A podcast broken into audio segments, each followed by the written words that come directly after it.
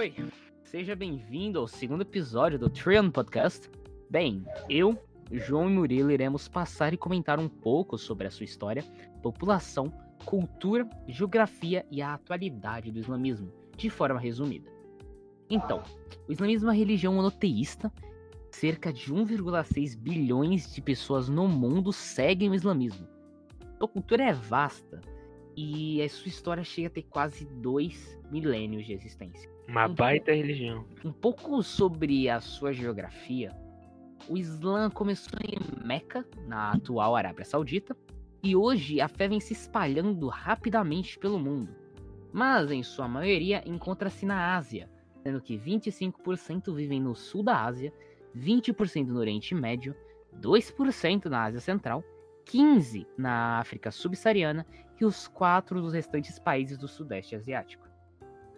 É, as comunidades significativas do islamismo também são encontradas na China e na Rússia e em partes da Europa. É, tá bastante espalhado. Com certeza, pelo tempo que ela existe. Sim, sim. Pois é, mano.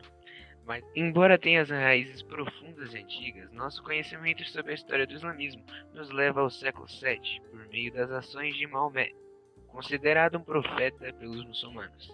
Maomé tornou-se profeta do Islã após a revelação de Alá por meio do anjo Gabriel, quando o profeta era apenas um comerciante em Meca.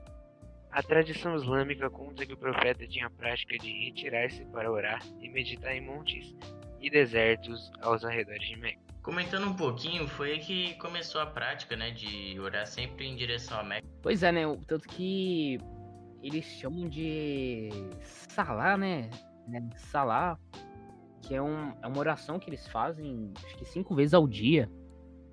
É, em direção a Meca, né? Sempre olhando para Meca, em, em respeito em questão dessa, dessa cultura que acabou de um, de um ato que Maomé, fa- Maomé fazia, né?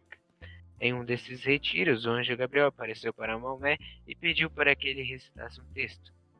Conta-se que o anjo referiu-se ao profeta como Rasul Alá, traduzido como enviado de Deus. Essa revelação é conhecida no islamismo como Noite do Destino e iniciou as revelações de Alá para o profeta. Após um período de confusão, Maomé passou a receber novas revelações a partir de 612 depois de Cristo. Essas revelações foram depois compiladas no que é conhecido como Alcorão. Esse livro sagrado foi escrito pelos seguidores de Maomé à medida que Alá lhe revelava sua mensagem. As pregações da mensagem de uma religião monoteísta acabaram por incomodar as autoridades de É Meca, esperado. porque se voltavam contra os valores tradicionais da cidade e poderiam prejudicar a peregrinação em homenagem aos deuses pagãos, a qual trazia riqueza para Meca. A Arábia pré-islâmica era, portanto, politeísta, e esse período é conhecido na tradição islâmica de época da ignorância. Essa perseguição começou a colocar em risco não só Maomé, como também os convertidos ao islamismo. O profeta então incentivou que os novos convertidos buscassem abrigo na Etiópia, enquanto ele se refugiou na cidade de Medina. Formou-se em Medina um Estado muçulmano, que passou a defender a conversão total daquela sociedade. Os judeus que moravam em Medina começaram a ser pressionados para que se convertessem, e por isso acabaram aliando-se a Meca. Mas as sucessivas derrotas de Meca fizeram com que a comunidade judaica se enfraquecesse. Que era esperado, né? Porque a gente sabe que os judeus se espalharam bastante. Mas isso Sim, foi um sim. dos pontos que eu acho que espalhou mais, porque aquelas regiões da Ásia tanto envolvem Jerusalém, que por ambas as religiões, tanto pelo judaísmo quanto pelo islamismo, é considerada a Terra Santa. Então acho que o enfraquecimento dos judeus é considerado pela força que depois da perseguição que tiveram contra contra os seguidores do islamismo, acabaram meio, acabou meio que é enfraquecendo o judaísmo de uma forma que acabou espalhando ele. Tanto que a gente vê isso que eles acabaram a- se mi- migrando, né? Que a gente. Porque essa é uma das consequências da Segunda Guerra Mundial. Porque eles acabaram migrando até pra Europa. Depois desses acontecimentos. E dá pra ver que eles eram bem autoritários. Com certeza não era um estado laico. com certeza. Porque, digamos que após eles serem perseguidos, o que eu imagino que seria considerado que na verdade o estado um termo de estado laico era algo que não era muito comum nessa época. Mas como, a, como eles foram perseguidos, eles acabaram formando um estado islâmico. Então, teoricamente, como eles têm um governo islâmico, a força deles no interior deste estado é muito forte. Então, meio que ter, ter outras comunidades dentro do próprio estado poderia teoricamente enfraquecê-los. Essa resistência que eles tiveram foi algo que teoricamente tem uma explicação, mas também é um pouco de perseguição que eles estavam fugindo e acabaram criando em si mesmos. No entanto, uma trégua foi assinada com Meca em 628 d.C. e estendeu-se até 630, quando Medina acusou Meca de rompê-la e deu início a um ataque que levou à conquista de Meca, na cidade onde nasceu Maomé. Foi iniciado o processo de conversão da população local ao islamismo. A Kaaba, construção sagrada que existe em Meca, foi transformada em um centro de adoração islâmica e o culto pagão que lá existia foi extinto. Em seguida, os muçulmanos trataram de expandir sua fé por toda a Península Arábica, o que resultou na conversão de toda essa região. Maomé faleceu em 632 e seus seguidores deram continuidade à expansão da religião. Que, mas são várias intrigas, né? Porque uma nova religião se formando assim, meio que meio que impacta. E obrigando a galera a se converter, né? Mas eu acho que isso tem um impacto também grande na questão da Ásia Europa, né, da Eurásia, essa, essa região, porque também tinha influência dos, dos cristãos nessa época, que acho que o JP vai comentar um pouco, né, JP? Sim, sim, sim. Então, durante a história, a gente teve diversos conflitos envolvendo o islamismo, né? Tanto intrigas internas como cruzadas, que resumidamente foi a tentativa dos líderes dos, dos, do cristianismo da época em conquistar Meca, assim tendo causado muitas mortes e perdas, mas os muçulmanos continuaram, né, com o seu território. Um conflito que acho que vale a gente ressaltar é sobre os sunitas e os xiitas, por conta de algumas decisões, como a sucessão de Maomé após a morte dele.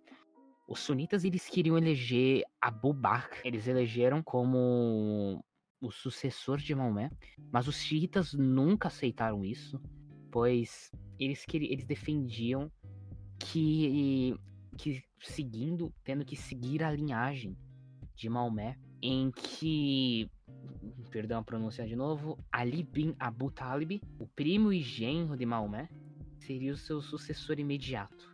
Na sua população, os sunitas eles são a maioria, chegando a 90%, e são considerados mais flexíveis em comparação aos ao outro grupo, os xiitas.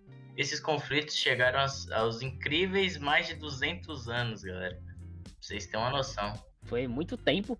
E, tipo, como a gente citou, porque. Ainda tá acontecendo, né? Não. Meio que sim. Não. A guerra no Islã. Não, não. É que atualmente, aqui a guerra do Islã que a gente tem hoje é sobre a, é uma questão do ISIS, por exemplo. O objetivo do ISIS é conquistar todas as regiões da Ásia, mais ou menos, aquelas regiões. Esse é o objetivo do ISIS, do ISIS, eles conquistarem. Eles meio que usam o islamismo como uma desculpa, tanto que as execuções que a gente tem dos cristãos são mais por ódio que eles têm na questão histórica. Mas, mas, não, esses conflitos meio que foram extintos, as cruzadas acabaram. As intrigas que tem entre os cristãos, os cristãos e os cristãos, entre os cristãos e os muçulmanos é algo meio que inexistente. Ambos se relacionam comumente, são uh, seguindo tendo uma relação comum, sem nenhum problema, como se fosse mais uma religião, tem, respeitando, obviamente, seu espaço. Mas a gente tem esses conflitos, a gente tem essas organizações, temos o ISIS, por exemplo, que é uma, considerado como uma organização terrorista, que eles utilizam meio que o islamismo como uma forma de uma forma de explicar os atos deles sobre que meio que na realidade só são atos de tentar acabar dominando todas as regiões que eles entram em conflito. Que, bem, principalmente pela Síria também, né? Eles lutam lá. E para mim, na, na, minha, na, na visão que a gente tem atualmente, a gente já tá em um respeito, então a gente não tem mais aquelas intrigas que tinham antigamente.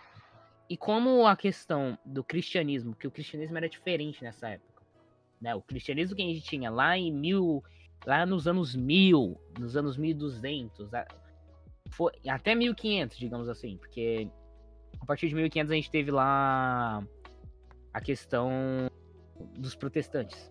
Mas o cristianismo que a gente tinha, sim, era um cristianismo mais em questão da igreja. Uma questão que o Papa, a igreja acabou dominando. Tanto que as cruzadas, teoricamente, não foram nem causadas por cristãos. Foram causadas pelas decisões dos papas e dos líderes religiosos que acreditavam que o islamismo era uma ameaça. Que eles consideravam ser uma ameaça para a própria, própria religião. E uma forma de controlar isso, eles meio que iniciaram esses conflitos. Bem, é isso. Obrigado por ouvir esse episódio. Espero que vocês tenham compreendido mais sobre o mundo islâmico. Eu sou o João e tivemos a participação do Rubens e do Murilo. Obrigado mais uma vez a todos e até o próximo episódio.